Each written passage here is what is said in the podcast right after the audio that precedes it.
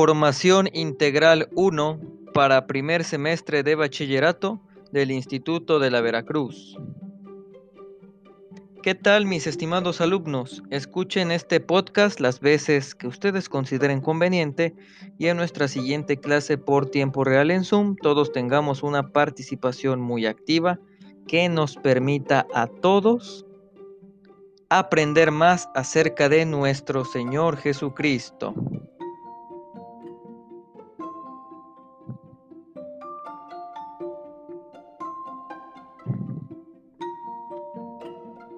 Tema Jesús y su proyecto de llamado a sus discípulos. Jesús abandonó su pueblo y marchó a la región del lago fue en Cafarnaúm y sus alrededores donde empezó a llamar a sus primeros discípulos, para que le siguieran en el proyecto que se había ido gestando en su corazón después de abandonar al Bautista. Jesús los va llamando, urgido por la pasión que se ha despertado en él por el reino de Dios. Quiere poner en marcha un movimiento que anuncie la buena noticia de Dios. La gente tiene que experimentar ya su fuerza curadora. Hay que sembrar en los pueblos signos de misericordia. La llamada de Jesús es radical. Los que le siguen han de abandonar todo lo que tienen entre manos. Jesús va a imprimir una orientación nueva a sus vidas. Lo arranca de la seguridad y los lanza a una existencia imprevisible. El reino de Dios está irrumpiendo nada los ha de distraer. En adelante vivirán al servicio del reino de Dios, incorporados a la vida y a la tarea profética del propio Jesús. No pretende cargar la vida de sus seguidores con leyes y normas más exigentes. Les llama a compartir su pasión por Dios y su disponibilidad al servicio del reino quiere encender en ellos el fuego que arde en su corazón. Su destino era compartir la misma suerte que los desgraciados y miserables que, de tantas maneras, eran crucificados en aquella sociedad. Juntos entrarían en el reino de Dios. La relación que se establece entre ellos y Jesús no es una relación escolar entre alumnos y maestro, es una vinculación personal con alguien que los va iniciando en el proyecto de Dios. Todo lo aprenden de Jesús. En Él pueden percatarse de cómo es una vida dedicada al reino de Dios.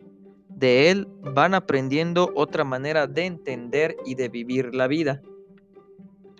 Perciben la ternura con que acoge a los más pequeños y desvalidos se emocionan al observar cómo se conmueve ante la desgracia y el sufrimiento de los enfermos.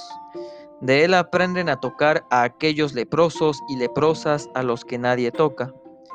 Los enardece su pasión por defender la dignidad de cada persona y su libertad para hacer el bien. Comprueban que van creciendo las tensiones y los conflictos con algunos sectores más rigoristas, pero nada ni nadie puede detener a su maestro cuando se trata de defender a los humillados. Les conmueve su acogida amistosa a tanta gente víctima de su pecado. De él van aprendiendo a sentarse a la mesa con gente indeseable, mujeres de vida ambigua y pecadores olvidados de la alianza. Les cuesta acostumbrarse a ese lenguaje nuevo de su maestro que insiste en liberar a la gente de sus miedos para que puedan confiar plenamente en Dios. Le oyen repetir por todas partes algo que no es frecuente entre los maestros de la ley. No tengan miedo. A todos les desea siempre lo mismo. Vete en paz.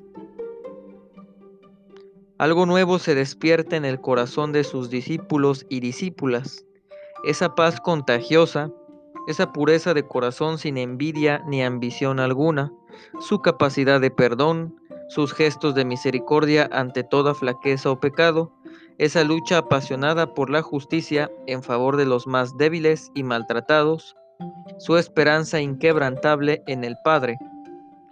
Todo ello va suscitando en ellos una fe nueva. En este hombre está Dios, en el fondo de esta vida presienten la cercanía misteriosa del Dios amigo y salvador. Estos son los dos rasgos que más cuida Jesús entre sus seguidores y seguidoras, la igualdad de todos y la acogida servicial a los últimos. Esta es la herencia que quiere dejar tras de sí un movimiento de hermanas y hermanos al servicio de los más pequeños y desvalidos. Este movimiento será símbolo y germen del reino de Dios. Jesús les da poder y autoridad no para imponerse a las gentes, sino para expulsar demonios y curar enfermedades y dolencias. Estas serán las dos grandes tareas de sus enviados. Decir a la gente lo cerca que está Dios y curar a las personas de todo cuanto introduce mal y sufrimiento en sus vidas. Jesús estaba creando así una red de curadores para anunciar la irrupción de Dios, como el bautista había pensado en una red de bautizados para alertar de la llegada inminente de su juicio. Para Jesús, curar enfermos y expulsar demonios es lo primero y más importante. No encuentra un signo mejor para anunciar a Dios, el amigo de la vida.